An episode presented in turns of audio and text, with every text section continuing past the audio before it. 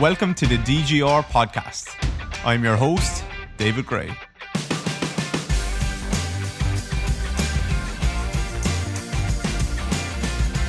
Hello, everyone. David here. Welcome back to the DGR podcast. I hope you're all doing very, very well. I have a great guest for you today for episode number 37. I have Yoeri Pegel. Yoeri is the head strength coach at Ajax Football Club. Ajax have obviously been one of the top clubs in European football for a long, long time now. They seem to do a lot of things right, and so does Yoeri from following him on Instagram for a while now. So I wanted to get him on to have a chat about just kind of strength tra- training in general, his transition from working with more basketballers to now working with more footballers, the different length seasons, and how you manage athletes in that period. His thoughts on some of Frans Bosch's work because it's obviously quite popular in that part of the world. How you manage maybe an athlete that's having an issue? Is it because yeah, do you need to deload them? Do you need to load them more? Short term thinking versus long term thinking? Is it global fatigue versus local fatigue? Or maybe the local tissue isn't strong enough? Loads of things like that. So I think it's a really good episode. I think it's a really good chat. I really enjoyed it. And um, I think you're really going to enjoy it. So without further ado, here is Yoeri. Do you want to give us a little intro? Yeah, sure. Short version, long version. Give me a Uh, whatever you think is relevant. Me- medium version.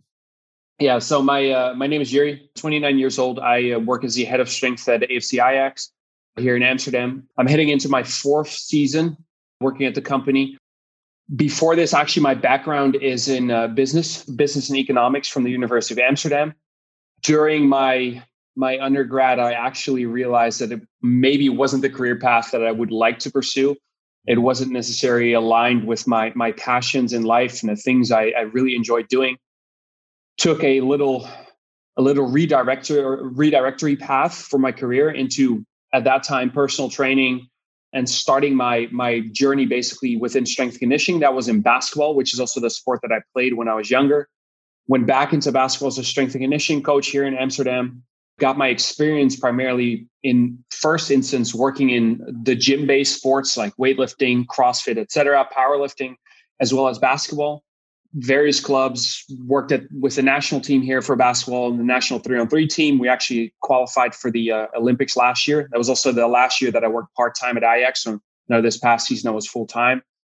Did all of that worked with fighters field hockey players variety of different sports and this past year was my first year where I'm truly, quote unquote, specializing into one sport. Where before this, I had a pretty broad background of working in a lot of different sports, working private industry team, trying to combine everything. This is now like my first, or this will be my second year where I'm full time as the head of strength at Ajax, with that being my my main goal for now. So that's kind of the the short gist of it. You feel like you um, you feel like you're happier now that you have one singular focus I've actually I've I've had that question pretty frequently, and I think it's a relevant one to the point oh, where I thought that was a completely new question. That was just no one else had thought of asking. no, like I think from a from a progression standpoint, from a evol- like evolution as a coach, I think it's super valuable to first have like a very broad development, being exposed to various cultures. You know, every sport has its own little inherent culture that's unique to them also being exposed to potentially different training approaches, training design, different methodologies that might be more popular in one sport versus another. And then from there, understanding what the most important commonalities are with regards to human movement and preparing someone for elite sport or high, high performance sport, and also what the differences are. So I think if you have a a broad background in working in various sports, you start to appreciate these commonalities as well as the differences, which can then really shape how you approach working in a new sport. Because most coaches won't spend the rest of their life working with only one sport. So if I start my career very narrow with a very narrow vision, only working within one culture, only working within one approach, the likelihood that that approach is going to work in a variety of different contexts or settings is very low Mm-hmm. So f- for me, I feel like that part of my career was truly integral to being able to be successful, hopefully in the future, to be exposed to all of these different experiences, cultures, and approaches to the point where I can now specialize a little bit more towards working specifically in team sport, in elite performance, you know, working at the Champions League level, and then specifically towards the game of football. Mm-hmm. Because by understanding all these commonalities, we can then say, okay, regardless of sport, when an athlete starts their career, we should probably work or focus on these types of movements because that will be the foundation, because it has been evident to be, be of the utmost importance for every sport, regardless, right? Uh, combat sports, field-based, court-based, etc. For instance, you know, that they all have to maneuver a different object or maneuver their own body around an object. That is something that's a commonality amongst all sports. Now, high sprint exposure might be a difference where one sport, like football, they're exposed continuously to high velocity sprinting. A combat sport athlete, if they're exposed to high velocity sprinting, we have a very large problem. So means they're running away from something. That's never good. So understanding these commonalities, understanding all these differences, then allow you to what I stole from Keir Wenham-Flatt is to reverse engineer that process to say, like, okay, where do we start? Mm-hmm. Where do we end up? And then from there, try when, where do we end up being the demands of the sport that we're trying to prepare for? Mm-hmm. And then from that point, we can reverse engineer, say, like, okay, this is where we need to be. This is where we are right now. We're now going to design a path that hopefully leads us from A to B as efficiently and effectively as possible. So to come back to your question with a little of a detour, I'm very happy to specialize now, but I because I feel like I needed that focus into one particular task that's kind of hard if you have all these different things going on. But I do feel like for those first years of my career that it was very important for my development so that hopefully I'm able to develop more of a robust approach to developing for elite sport, yeah. which I might have otherwise missed out on. Yeah, I think so. I think early on, just getting a uh, exposure to as many different types of people, different levels, whether you're working with athletes or not, but just different everyone. Um, that definitely helped me over the last few years working online, having access to loads of different athletes and different people online and like different sports. And actually, the sports that I was most familiar with was football. So Americans might call it soccer. We actually call it soccer here as well because we have Gaelic football. So Gaelic football, hurling, and soccer the three sports I was most familiar with. And turns out I think they're probably the three hardest sports to work with because they just almost there's no off season. They're just almost yeah. around. Yeah. Uh, yeah. And then getting to work with the American sports and all that. So, holy shit! Like I have so much time. Yeah, it, it is intense when they're in season, but I was like, I have so much time to clean up stuff now in the off season, which I just was not used to. So, yeah, that was that was nice to get exposure to loads of different yep. things. For me, for me, that was the other way around. Going from basketball, where you have the three month off season, to working in football, where it's like, oh, where you don't have as much time here. Yeah, yeah, bit of a shock. Yep. Especially the volume that your guys are are experiencing throughout the season. Like I worked with, I worked with our local. I'm going to call it. I'm going to call it soccer or football for the purpose of this episode. I'm going to say soccer, right? Because there is American listeners. So I worked with our local soccer team here who they're they were prof- they are professional, but the Irish League isn't great.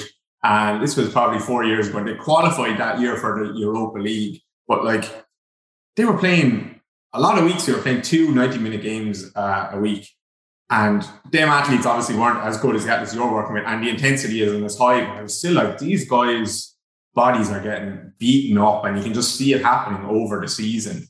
And it was like three weeks, four weeks off season, then and back into it. It was just like a massive eye opener for me. Right. And then that experience that you're gained at that point is going to help you further down the line. Let's say you were to work with a, let's call it a soccer player now in the future, and you're working with them in season or you're working with them year round to then uh, understand, okay, how can I periodize in such a way that I'm mitigating or I'm minimizing that accumulation of fatigue throughout the year, yet I'm still appreciating the need to develop some of these physical capacities or movement traits that might be insufficient for the level at which you're trying to compete at. Mm-hmm. So there's so much value in that, which is again why I appreciate a broad background and experience, a wide array of experiences to then be able to specialize a little bit more rather than the other way around. Mm-hmm. I think also at the beginning of our career, we're probably a little bit more pliable we tend to bounce from wall to wall, right? We don't really have a, a true north yet. We're just swinging all over the place. You don't really know what your core principles are. And then those can develop and those can be those can be adjusted on the fly based on all of your experiences. While if you're further down the road and you haven't experienced anything else but one culture, but one approach, etc., it'll be hard to kind of open up your vision because it's more likely that you've already predetermined or you've already developed some of these principles and your approach within that one narrow setting, making that approach and those principles probably less robust to being successful in the field in the future. Yeah. How do you think about that here, here, here's here's an issue I have. Not an issue, but how do you think about so with that much volume involved, right, and that much intensity, that much load on someone's body, it's easy to offload them then at, the time because it's like okay, they're getting a little bit fatigued here, and I need to offload them. And if I load them in this during this period, I'm load them a little bit more, the risk for injury maybe goes up a little bit, right? Because there's just more stress.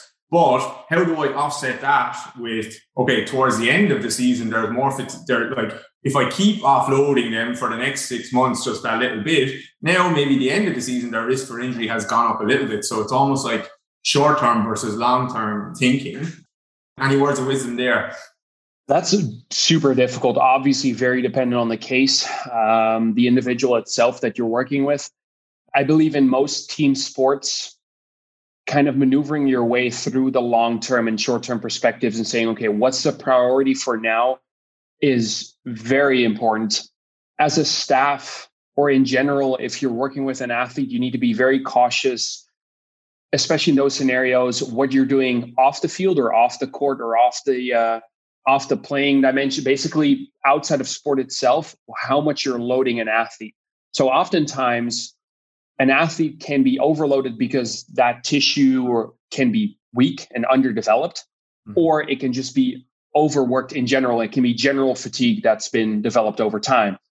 That distinguishment is massive because someone that is just over, generally overworked, that has outworked their entire capacities, probably needs that deloading phase in order for them to be able to, to go back up or to be able to build back up again. Now, if it is someone that has specific underloaded tissues, which is why they're experiencing pain, discomfort, fatigue problems, etc., those you probably want to try to load as much as possible within the range where you feel or where you deem it to be safe. Now, that of course you try to base on as much information as possible. You try to quantify it, not just do it all solely by a, uh, your feel, basically.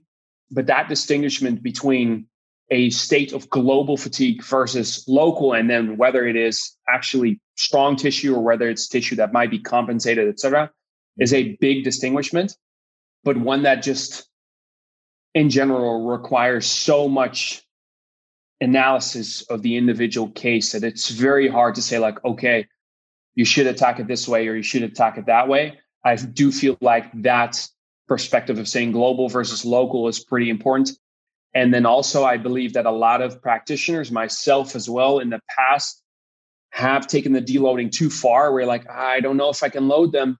And then mm-hmm. what happens over time is you don't load them and less and less and less. And before you know it, they truly get hurt because now this structure, this the, the structure system, tissue, etc., is not capable of handling any more load which is why they eventually get hurt. So that can be one of the things that I've personally made mistakes in. Also, the other way around, thinking like, okay, well, again, my background is a strength coach. Something is too weak, right? What do we do? We just keep loading and loading and loading it mm-hmm. until eventually it is too much load for them to handle. And again, they break. So playing that game, trying to understand, okay, balancing between long term and short term becomes integral in these kinds of situations where you're working in season with athletes that are playing a lot because oftentimes you can't take them off the field off the court etc that is just too important at a certain level. So then you got to find ways of, around it to kind of work with the issue that you might have at hand making sure that they're staying on the field short term as well as long term yeah it's tricky one. I've made that i've made both both of those mistakes in the past I actually had that kind kind of had that conversation with Keir. He kind of asked me, or uh, we went around and he was like taking the piss out of GOATA and um, a couple of these other systems. And he said, like, oh, obviously some athletes feel good when they go and do it, but I think a big part of that is that they just stop back squatting all the time, and it just took away that stimulus, which might have been like a noxious stimulus for them at the time. And then that's a that's a good thing. Then you just feel better. But maybe years a year later, they still haven't been loading. They're still avoiding that, and that's when maybe a bigger injury pings because they weren't able to handle that force. So right, that's a, that's a tricky one. Right, and that's also you know, let's say you're working private industry, you're working with athletes uh, during the off season, you're preparing them for preseason. A lot of times you know, first of all, we have to understand that during the off-season phase, there is no sport practice, so far less stress that's being placed on the body, on the athletes. So they probably have more adaptive energy and time available for the training process, which yeah. is why they make far more gains in development. Like the development goes faster. Makes sense. I think that we need to appreciate that, need to understand that. But then secondly, it should be your role to prepare the athlete for the demands of preseason because that time is probably when when they're going to get hurt or the the risk of getting hurt is higher. Not necessarily during the off season. If you get your athletes hurt during the off season probably is something is off.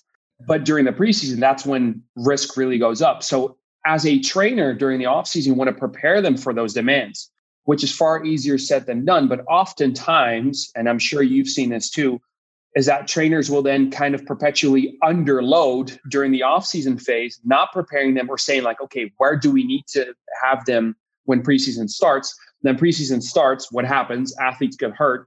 Trainer says, team, what have you been doing? They're getting hurt, your fault, et cetera, et cetera, et cetera. For us, or regardless of whether you're working in a team industry or in, in, in a private setting, to look in the mirror and say, okay, what am I preparing for? And how am I going to get there? Again, reverse engineering that process becomes so important because otherwise, yes, maybe short term it feels good, they're doing amazing, et cetera. But if we're not preparing them for those demands, we're basically putting our athletes in a position where they're going to be far more likely to fail than to succeed. And that's something you want to avoid because you want to, you know, put out best practice abilities, of course. Mm-hmm. Yeah. So it's, it's very, it's very, very tricky one. I'm actually rehabbing an ACL. I'm rehabbing Dini at the moment. ACL. Put up a few of his videos, and we had we had a conversation this morning. That's I actually have a big red head on me because it's the uh, it's the hottest day we've probably had in Ireland in about two years, and we were out on the pitch for about two hours doing like just some contact work, and he's getting back into that. And then he was saying, All right, like, what? So I'm going to be, he's going to be back in full contact, full training, probably in the next three weeks, I would say. And he's saying, what is my gym work going to look like then? And I'm like, I don't know yet. I'm not sure because he he's like he's enjoyed the training that we've done. We've challenged him a lot, but I'm like, how much? If you keep chasing more strength, more strength throughout the season, he's 35. He's coming back from an ACL. He's going to go back into relatively high level sport. I just want him to make sure he doesn't lose his strength throughout throughout the season. I'm not sure how much more yeah, I don't know. I need you to answer that question for me. How do I, how do I, how do I, like three, six months later, how is he still as strong as he is now while training three or four days a week and playing a game as well? Tricky one.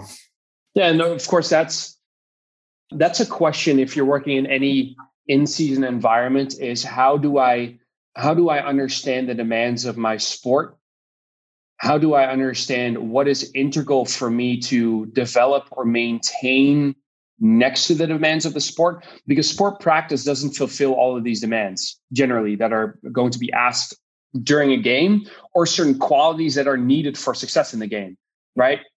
That's the whole reason why a strength and conditioning coach even exists in the first place, is because there are certain stimuli that can't be provided through sport practice alone and need to be periodized in a very intelligent manner for the athletes to develop to the point where they're capable of higher performance outputs within sport. Yeah. But with that being said, it is secondary to sport practice because the most important thing in order for you to perform or to have high performance outputs is sport practice. Yeah. To actually practice a skill, tactical development, te- uh, technical development, the mental abilities, and also these specific physical traits that our athletes are most commonly exposed to. Because let's say we're never training and once a week we're playing a basketball game, the odds of them getting hurt during that one game increase. The odds of them performing decrease by a ton. While mm if you take the squat out, they'll probably survive. Yeah. They'll probably survive for very long times because this has been done for decades, and there's still athletes that do it to this day, and they get yeah. away with it. Yeah. Doesn't mean it's not important. Doesn't mean we're not addressing it. Of course, we're addressing it, but it is secondary to sport practice. So again, during the off season, yes, we have the time, we have the adaptive energy to spend more time towards all these things. So maybe we do get to situations where we're lifting four times a week, relatively high intensities, high volumes. During the season, maybe that is not doable. So if you're working in a sport that has a relatively longer off season, what does that mean for the in season? Probably means you're playing more games because you have more of a condensed in season schedule that means that during the season, you're probably, in most scenarios, thinking about maintaining physical qualities or minimizing detraining physical qualities so you don't have to start the next offseason back where you began the year before. No, you're trying to maintain what you did the last year or the last preseason or last offseason, maintain during the season, and then try to build on it again during the offseason. Of course, there are certain things that we can still stimulate to the point of improvement mm-hmm. even throughout the season, only if it does not greatly increase the risk of injury or lower performance during the season. Yeah. Only then is it worth our while. Now, for sports where the off season is a little bit shorter, which of course are also there, such as soccer, then maybe you're trying to stimulate a little bit more if you feel that those physical qualities are hindering the athlete's ability to perform sport at the level at which they're vying to play at certain athletes are just athletes that are amazing at all physical qualities, then you're not really thinking about stimulating them because it's probably not going to improve the bottom line of improved sport performance. Mm-hmm. Other athletes, as we know, are either too slow, not strong enough, or maybe have movement discrepancies, large asymmetries that put them at risk of injury, et cetera, et cetera, which we want to address regardless of whether we're in season or off season, especially if we have a short off season. Mm-hmm. So, and yes, maybe you think about a little bit more about stimulating, but in general, for most cases, it will be, especially if you're talking about elite athletes that have been developed for years and years, is about maintaining. So you have the option, you have the opportunity during the off season to then build on that every little year or every year, just a little bit, trying to sprinkle it in, getting them better over time, over time, over time, understanding that it's a marathon and not a race. We're not trying to gain 40 kilos on a back squat for a 25 year old when they've already been playing pro sport for six years. It's probably not worth the risk. But if we do it every year, just a couple kilos extra, maybe five, whatever, keep building on that. Yeah. We're probably mitigating risk of that intervention. Yeah. While also spreading it out, making sure that we can keep progressing the athlete throughout the rest of their career. Yeah, that's a big problem in the GAA. you know, uh, Gaelic football and hurling young athletes like 18, 19 year olds, even younger now, they're far younger actually, they're in the gym and, and it's basically the, the S&C coach has them under that age. So they're under 17 with that team for one year. And it's like, it's not, let's say, an academy where they're going to be there for five or 10 years. It's they're going to be under that age, under that coach and that S&C coach for one year. And the S&C coach needs to show I their back squat is this much better. Their sprinting is they're faster, they can jump higher, and they absolutely beat the shit out of athletes. And they, they they get what they wanted from it. And then a year, two years down the line, the athletes are done, done. They can't. They're just they just milked everything they put out of them. So big issue. Right, and that's I'm not going to say it's a one-on-one kind of thing, but it's similar to what I said about trainers working with athletes in the off season and then going back to the team, et cetera, it's okay, what are you preparing your athletes for? Yeah. Like, yes, that strength and conditioning coach is probably going to warrant his pay by increasing the squat because that's probably what he's going to be judged on. Doesn't mean it is best for the athlete. Maybe underloading makes the trainer during the off season look best and make the athlete feel good so they keep their job, but it doesn't prepare the athlete for what's most important for them. So in those scenarios, I would say the same thing. That's probably the most important is a communication between various teams or f- with the private industry coach and the team instructors, et cetera, is to make sure that everything is in line for the continuous long-term development of an athlete rather than the short-term, more me as a staff member oriented perspective, if that makes sense. Yeah, it makes sense. I don't know. I don't think it's that much of a problem in in football and in Gaelic football and hurling, but in the States, it's like everyone has their own private trainer because uh, the off season is so hard. And I think that must be a mess. It must be a mess over there. Yeah. Is the Bosch stuff getting popular over there or has it always been popular? Yeah, it's it's always been popular. Of course, I mean he's uh he's Dutch, obviously. So there's a lot of people here that have followed the courses, read the books, et cetera, and, and that are actually integrating a lot of it. A lot of people that I believe do the actual courses also work in Holland. So it, it is pretty, pretty, uh, pretty popular here. Yeah. What do you think? Tough question. I believe from the perspective of motor control and motor learning that the work of Bosch has placed more of an emphasis on it compared to more traditional overload means. So, of course, him promoting coordinative overload rather than traditional overload, I believe that is important for the industry as a whole, especially for certain countries and cultures where there's such a massive emphasis on the traditional overload, on only general training means and never specific training means. However, I believe that a lot of things that are being said or being shared are not unique to the Bosch methods. They have actually been researched for decades and decades. Mm-hmm. He has popularized a lot of those, which again, I feel is of value, but I, because I truly feel that sport coaches, strength and conditioning coaches, physiotherapists need to understand movement, need to understand coordination, need to understand motor learning and control in order for them to understand how one exercise might benefit something else or how it might not yeah. similar to why they must understand the laws of dynamic of the, the dynamics of correspondence laws from Verkhoshansky mm-hmm. to understand how a training intervention might influence a sport skill. Now, of course, a lot of strength and conditioning coaches don't really have much to do with the actual eventual sport skill, which also is a problem, should be something that should be in line. Mm-hmm. So I believe that perspective on it is very important. I believe that sometimes it is seen that he might be, or that's how I've interpreted that he is the founder of motor control and learning, and that his approach is the only approach, which, if you dive into literature, it's much more extensive than that.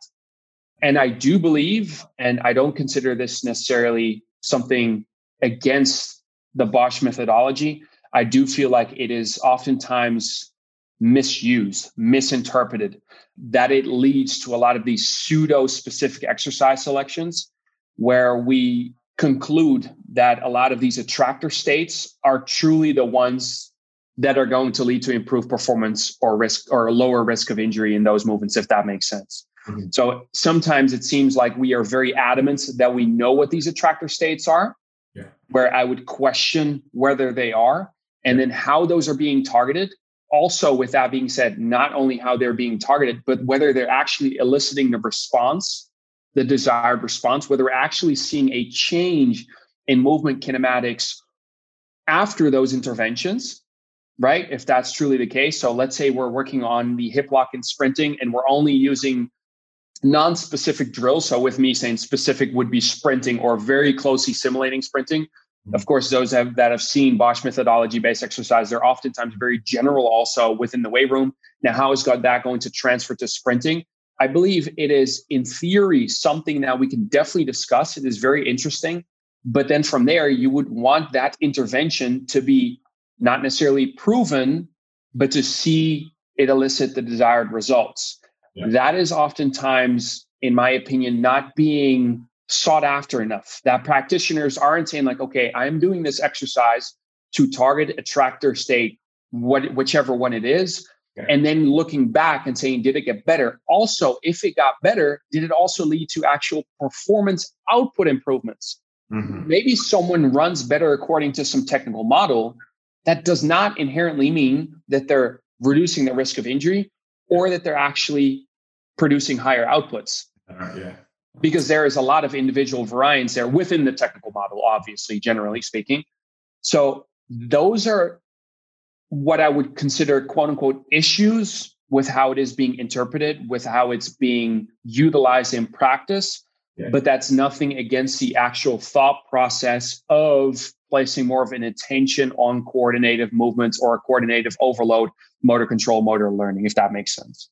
That's a good answer. That's a really good answer. I don't I actually don't think Bosch would disagree with a lot of what you said there. I think he certainly has never said that he's like the godfather of any of this or some or stuff. I think people who just haven't looked at anything, they just heard first time they heard coordination, they heard that they, they saw Bosch. Yeah. And certainly for me, he brought my awareness more into that world, definitely, um, because he put so much attention and effort into it, and it was a big it was a big thing for me to learn.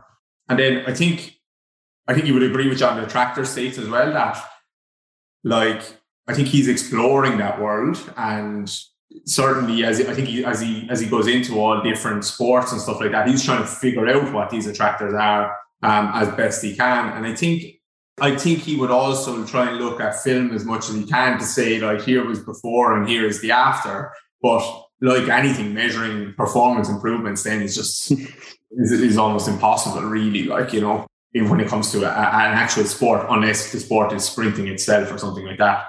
Um, so I think yeah, I don't I don't think he would disagree. And certainly he would agree with the fact that people are taking it out of context and not doing it the way it was intended and stuff like that. I think. But for me, I think he's brought a lot of good stuff into the awareness of that world and understand that like we always hopefully the good coaches always understood that strength wasn't everything. And this kind of maybe helps you understand why strength isn't everything, you know? It puts a puts a bit more theory and frames the conversation a little bit better. So, yep. um, so yeah, I think there is some coaches, or yeah, I think I think I have seen some coaches that are working with maybe maybe teams in the Dutch league that are are using a lot of that work with their with the teams. I just I just wonder if we can just get at least to sprint and jump more and do their plyometrics and get better at, at those activities. Will that just give me more benefits than the other drills? I don't know. Yeah, I mean, again, so I haven't spoken to Bosch personally. I don't know him personally. I, I would love to have certain conversation with him. I I believe he'll probably have a large, a, like a vast library of knowledge on on motor control and learning.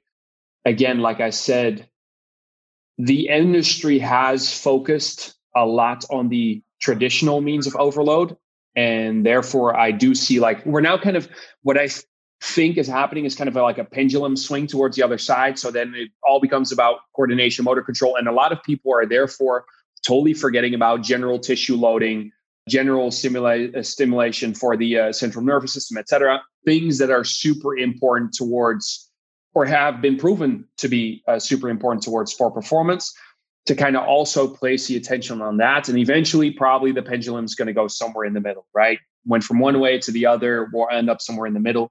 Uh, and I believe him being towards one side of the equation, or at least being promoted by a lot of people as being towards one side, I believe is going is super valuable with regard to in-season training and improving certain sports skills.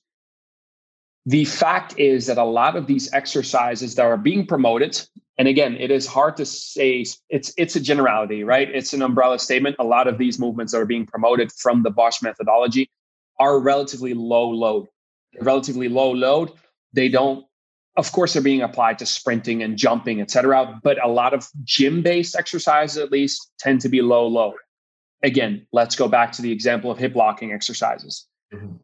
If in season we are working our way between overloading and underloading, overloading and underloading, and we're trying to maintain long term health and we want to develop some certain attractor states for sprinting, then I can see that there is benefit to utilizing maybe call it semi specific exercises that target some of these qualities where maybe the return on invest or the return is lower than if we were to just sprint, right? Lower specificity and sprint with constraints, etc. Maybe it is lower, but the risk is also far lower. So then I can imagine, I can kind of see this similarly to if I want to train proprioception, I would much rather play sport and do plyometrics than do single leg stability stuff that is not dynamic by nature. Yeah. If that makes sense from a expecting results from the intervention perspective. Yeah. But if we're already playing playing sports and we're already overloading the stress that's being placed on the Achilles tendon, on the patellar tendon, et cetera, maybe then saying, hey, if we want to supplement because we feel that someone's proprioceptive qualities aren't there and we want to supplement that, then we do those more lower level balance or stability drills that target those qualities with maybe less of a pay, like a, a return on investment, but no risk. Mm-hmm. Now, some of those drills that might target attractor states for sprinting, i.e., hip lock drills, they probably won't give me the same as targeted sprint work with constraints would, yeah. but they might offer me more than the alternative of doing nothing and it's not going to cost me anything. So I can see reasons for that. Similarly to why in season, yeah, some athletes might want to use certain recovery modalities where I'm like, yeah, I don't know how much it's going to help you, but it doesn't cost me anything. And the placebo might be worth it. So I can see reasons for the intervention. I can see reasons for the popularity within um, within pro sport, within in-season team sport settings. But even then, I would advise anyone to use it to be critical of because we're working with kinematics. Do you understand what those desired kinematics truly are? Mm-hmm. So, are those attractor states really what we think they are? Mm-hmm. Are they going to elicit the benefits that we think they are? Of course, trying to get as close to those answers as possible, never truly knowing the answer. And if so, are my interventions leading to desired change? If at the end of a season you have incorporated all of these different semi specific exercises that target these kinematics, that target the attractor states, and there is no improvement within the technical model, there is no improvement in performance outputs, and long term there's no re- reduce in in uh, injury risk or injury occurrence then we need to be critical and say okay maybe the semi specific stuff doesn't work as much as we hoped it would. And to be critical of that to evaluate that i think is so important for them or for any practitioner that considers any intervention but especially this because it is so difficult to understand. Yeah. Yeah it is.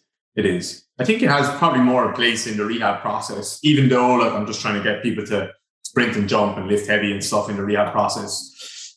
I think it has more of a place when they're not doing the specific movement, and maybe I can even just build confidence in their movements. I do. I think I have a theory around the hip lock stuff that I think maybe someone's hip lock improves because we're doing not because we're doing hip lock drills, but probably because we stopped putting people into heavy, heavy, heavy back squats and heavy deadlifts all of the time. And so they're they're they're taking out of that little bit of like, or not a little bit, a lot of anterior tilt or a lot of extension that maybe comes along with that. And when you when you go into that position again, and again, and again, and fatigue people there, they lose frontal plane control of their pelvis because they're pushed so far forward. So I think hip lock improves just by taking away back back too much barbell back squats and too much um, uh, deadlifts. Now, what is too much? I don't know, but it's uh, it's yeah, that's that's that's my theory at least. I, I see that. I, I test for that stuff like on the table. I can test like abduction and abduction, adduction, frontal plane movement of the of the femur and the pelvis. And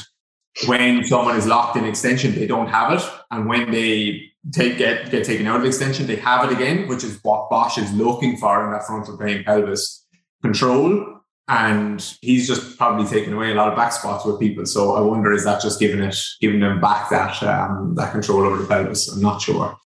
I'm not sure. But for the most part, at the moment, you wouldn't think about using too much of that stuff. Um, it it really depends on the situation that you're working in. Um, I I don't necessarily use a concept from the Bosch methodology but I do base a lot on understanding kinematics, understanding motor control, understanding motor learning, and then also understanding the attractor states and the fluctuations of those. So I work a lot with those concepts, but not necessarily according to the information that Bosch might put out.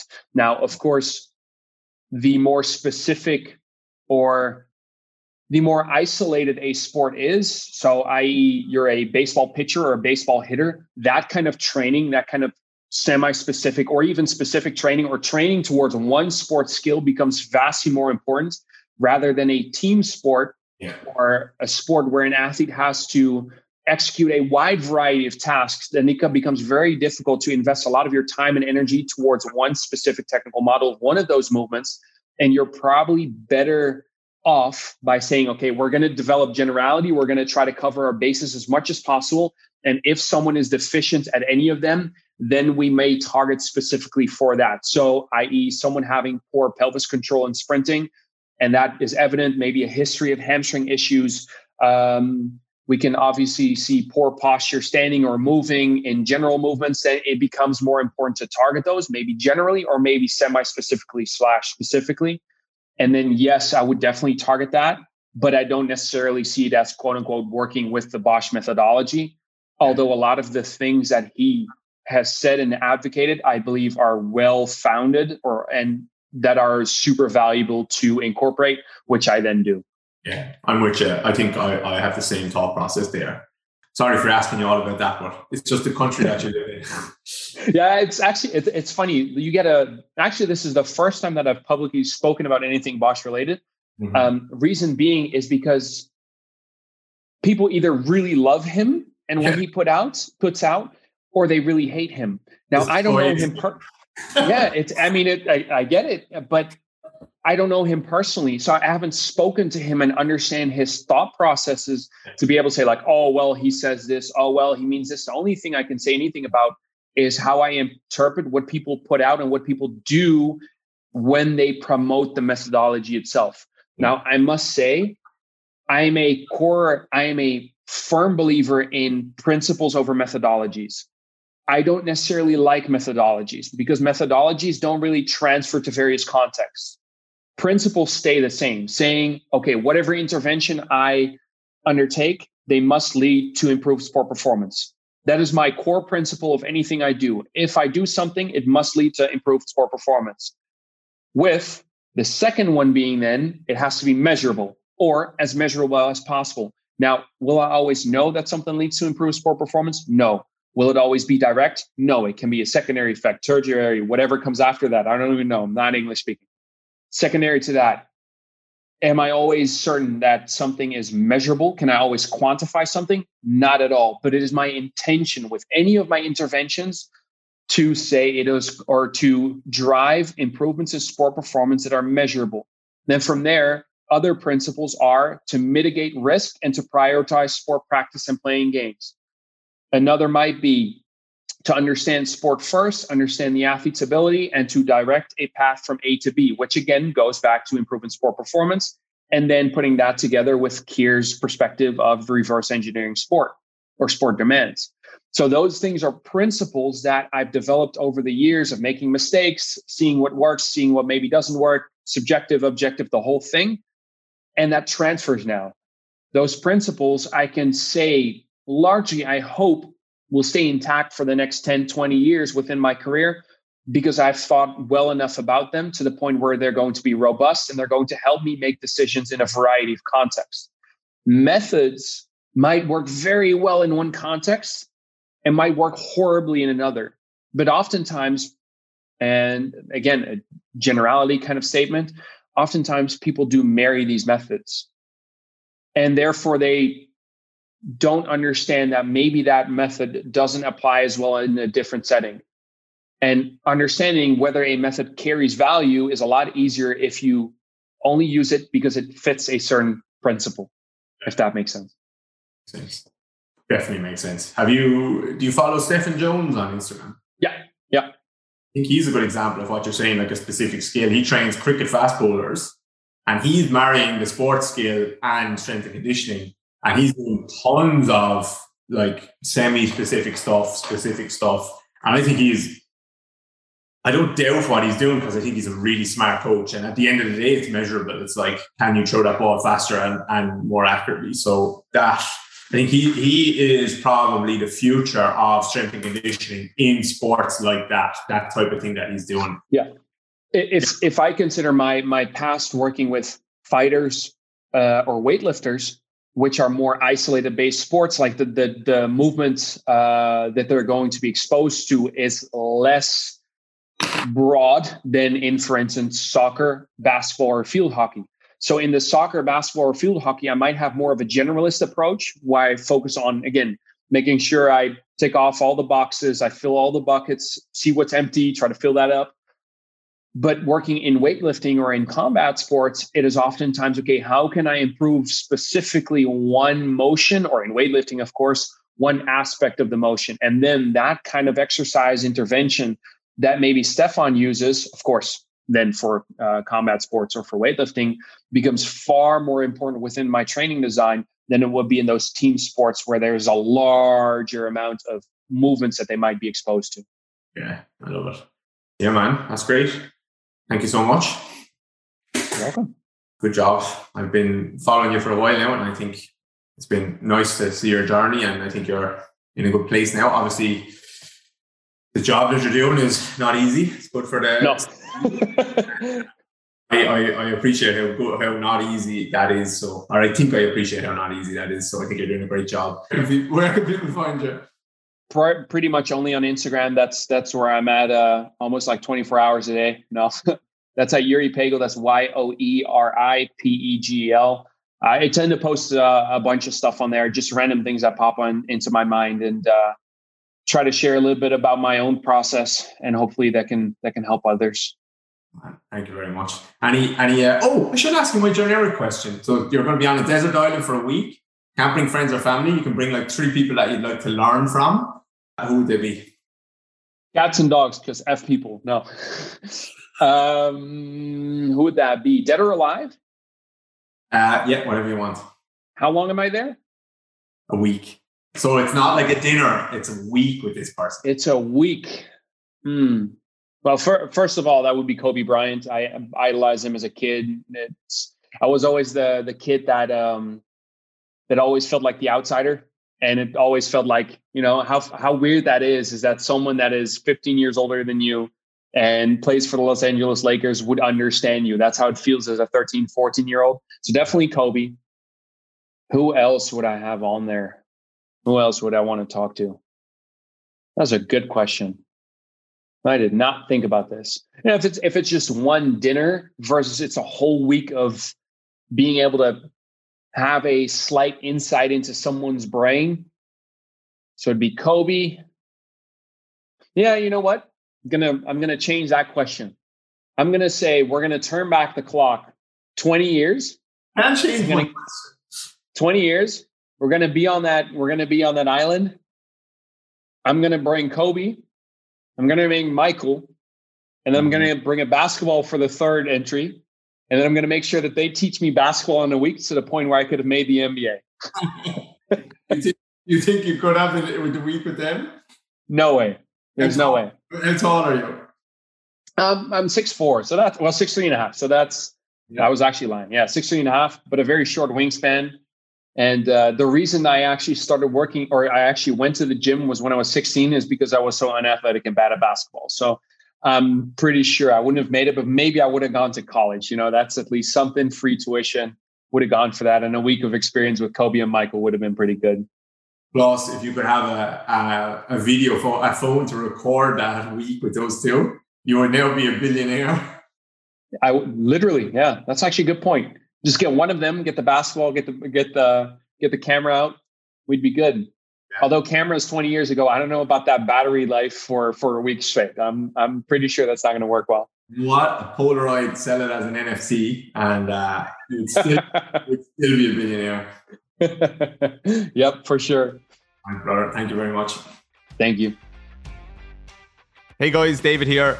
I hope you really enjoyed that chat with Yoeri. Just a quick reminder if you're interested in biomechanics, learning about movement, rehab, how I rehab different things, how I coach in the gym and outside the gym, how I assess everything in between, then don't forget to join up on DGR Interactive. We have almost 600 members there now. Maybe you could be lucky number 600. And so you'll get videos from me every week. You get obviously access to our full video library, which has just videos on anything, any question that you possibly could have about internal rotation, external rotation, hip movement, foot movement, plantar fasciitis, Achilles, how to coach a squat, uh, how we coach hinges. Video I put up last week was a squat workout for a narrow ISA, a narrow infrasternal angle uh, client who's a runner, and why kind of I'm using some of the some of the things I'm using. Why like look at look at what's happening at his pelvis when I try and coach a hinge this is why I'm going for squat work first and then trying to layer on the hinge work on top of that. That's a 15 minute video. You learn so much from that video alone. Uh, this week, I put up a video about breathing mechanics. The question was, what position would you put someone in a wide infrasternal angle or very, someone with a very wide rib cage? What position who's who's very very stiff, like they don't have a dynamic ISA. What position would you would you think about starting them in if you were doing some breathing work?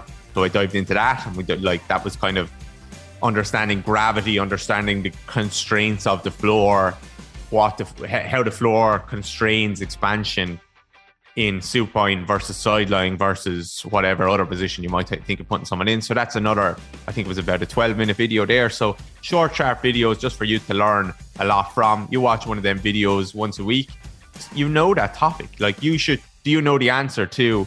When I, ha- when I have a wider infrasternal angle client who's very stiff, like you can't, they can't show you a dynamic rib cage, it, it can't really move. What position should I start someone in and why? Do you know the answer to that? If you don't, maybe 12 minutes, in 12 minutes time, you could. It might take you two minutes to sign up. But um, yeah, for the people always say for less than like a price of a cup of coffee a day, you can learn all this stuff. Actually, I don't say that because it's way less than that. So, so yeah, lots of good stuff there. And if you want to, you can sign up. So DGR Interactive, www.dgr for David Grey Rehab Interactive.com. That'll bring you there, and I hope I see you inside. Apart from that, I hope you had a good day. I hope you enjoyed the podcast, and I will chat to you guys soon.